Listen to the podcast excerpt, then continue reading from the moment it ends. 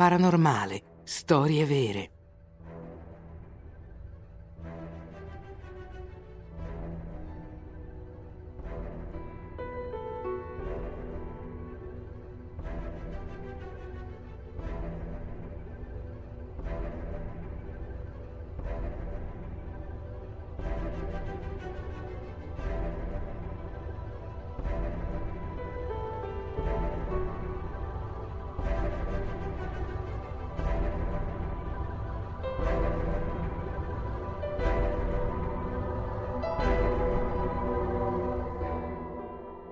Il fantasma del castello di Vos.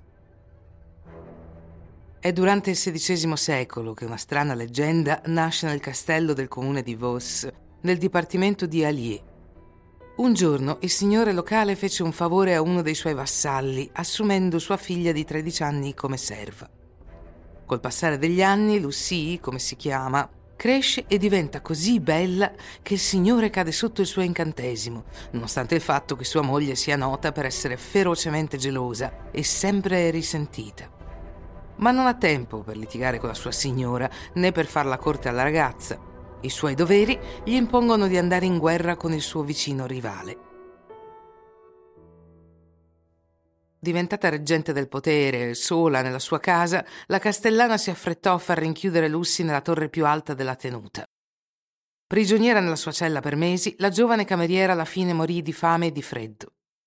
Si dice che ogni sera, quando l'orologio batte la mezzanotte, il suo fantasma torna a vagare sulle alture del castello, fluttua sopra il parapetto e guarda dai bastioni il tardivo ritorno del suo amato signore, che purtroppo venne ucciso dal vicino rivale.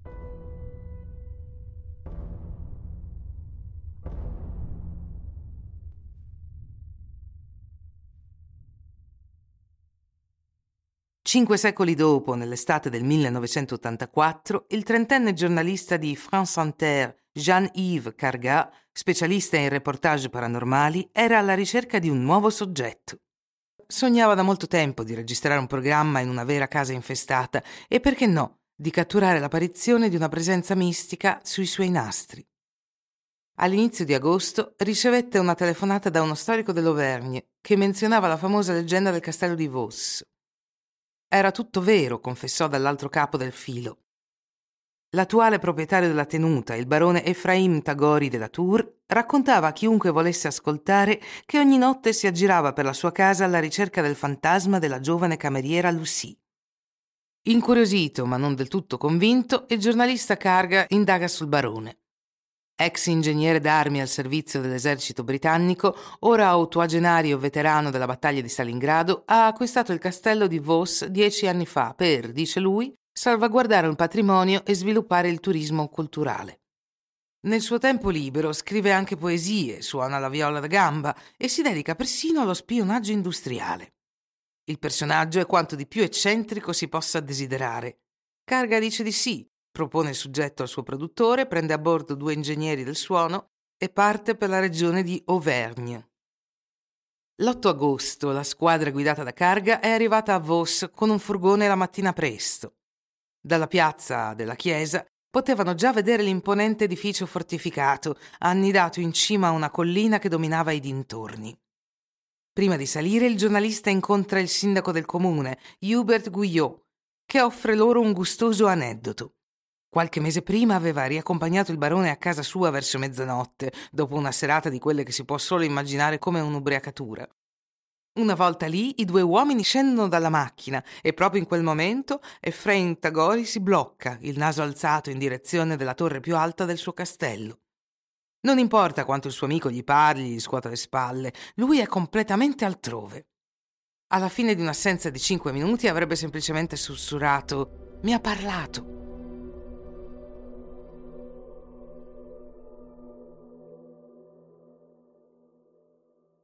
Dopo questa sorprendente introduzione, la squadra radio sale di nuovo sul loro camion e parte in direzione del castello. Al volante Carga è piuttosto sereno, abituato a questo tipo di testimonianza, senza dubbio romanzata nelle linee principali persino dalla bocca di un sindaco. I due fonici invece sono già più circospetti e cominciano a chiedersi cosa li abbia spinti a farsi coinvolgere in un simile inghippo. Ma è un po' troppo tardi per tirarsi indietro. Sul ponte levatoio abbassato, Efrain Tagori della Tour li sta già aspettando, impeccabile nella sua bombetta e nel suo frac, col suo monocolo e il suo bastone lucidato. Un barone, in effetti. Inizia offrendo loro un piccolo tour dell'edificio, 120 stanze, una dozzina di camini, cinque torri alte più di 20 metri, feritoie, fossati scavati. L'uomo vive in una vera fortezza. Poi i tecnici si sono messi al lavoro, installando i loro videoregistratori, la console di mixaggio e gli altoparlanti della stanza delle guardie. Una volta che i collegamenti sono stati fatti con cura, cablano il percorso che il fantasma di Lucy dovrebbe fare. Secondo il barone, cammina sui bastioni, ai piedi della torre in cui ha perso la vita e infine in alcune stanze dell'ultimo piano. A metà pomeriggio tutto è pronto, non resta che aspettare la notte.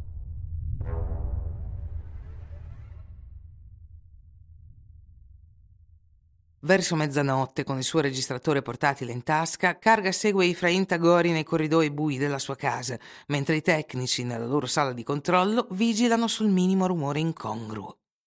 Le ultime ore non hanno fruttato molto. Ascoltano senza battere ciglio gli sproloqui del barone, le sue prodezze d'armi e persino alcune delle sue poesie. Avendo sofferto di insonnia per anni, il padrone di casa è felice di avere qualcuno con cui parlare per una volta. Il giornalista si consola come meglio può. Anche se non sta assistendo a un evento paranormale, l'intervista che sta registrando è davvero soprannaturale. Improvvisamente l'orologio fa trasalire tutta la squadra. I suoi dodici colpi riempiono le stanze senza vita del castello e si preparano a incontrare Lucy. Ma i minuti passano e non arriva nulla. Il barone alza le spalle e torna alle sue storie mentre i tecnici contattano Carga tramite walkie-talkie, in preda al panico.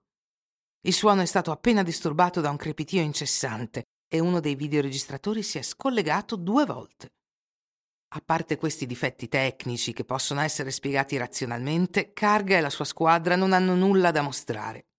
Tornano dall'osse un po' delusi e stanno per partire per Parigi la mattina dopo, quando il barone li chiama alla reception dello stabilimento.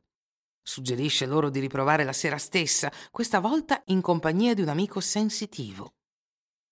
Carga non ha niente da perdere, quindi accetta. Mentre tornano alla fortezza, i due tecnici del suono tengono un po' il broncio nel retro del camion.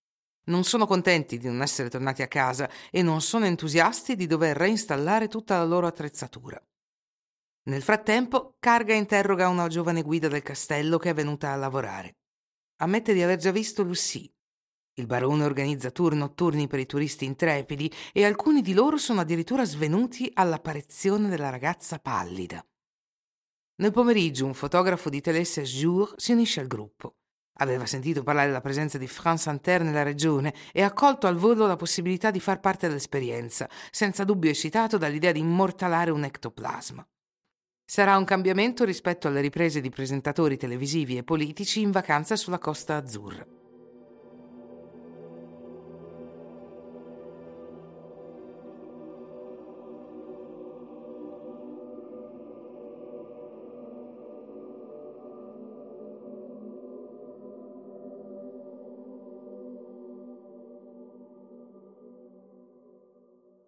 Le ore passano, il crepuscolo invade l'orizzonte, la temperatura si raffredda nella campagna di Auvergne.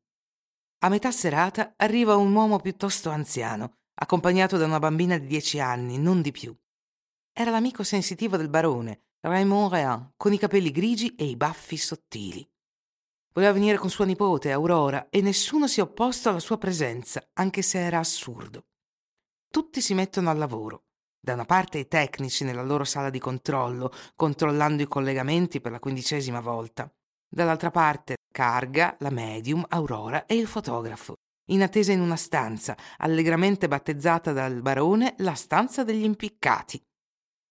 Il barone era assente dall'operazione, un'alternativa salvifica suggerita da uno dei fonici per mantenere tutta la squadra calma e concentrata. Infatti, un silenzio ultraterreno invase l'ala del castello. Nessuno parlava, nessuno si muoveva. A mezzanotte in punto l'orologio batté le dodici e risuona sulla pietra per molti minuti. I tecnici ascoltano attentamente, ma nessun crepitio o disturbo interferisce con la traccia. Nella stanza dell'impiccato, Aurora sussurra al suo nonno che sente qualcosa, una presenza accanto a lei. Il più piccolo angolo è scrutato, ancora nessun fantasma. Improvvisamente il medium alza il dito verso una modanatura sul soffitto, vicino alla finestra. Carga nota allora un punto di luce molto debole, che appare a intermittenza come un lampo, prima di aumentare di intensità. La forma cresce in dimensioni, raggiunge una grandezza umana, si ritaglia per formare una silhouette. Immediatamente il fotografo estrae la sua macchina fotografica e scatta in direzione della luce, ripetendo sommamente che non è possibile, non è possibile.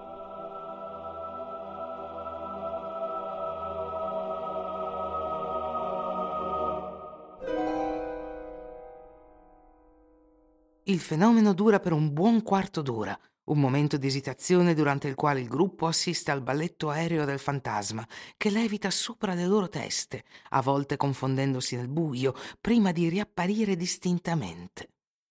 Dopo un po', probabilmente stanca dell'attenzione che sta ricevendo, Lucy lascia la stanza e si dirige lentamente verso la passerella.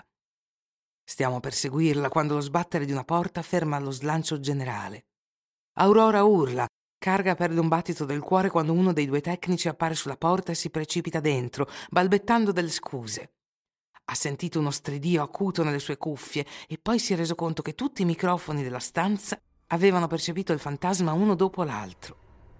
Preoccupato, si era precipitato a controllare che tutto fosse a posto. Purtroppo non andava tutto bene. Il fantasma era scomparso per la sera e per sempre.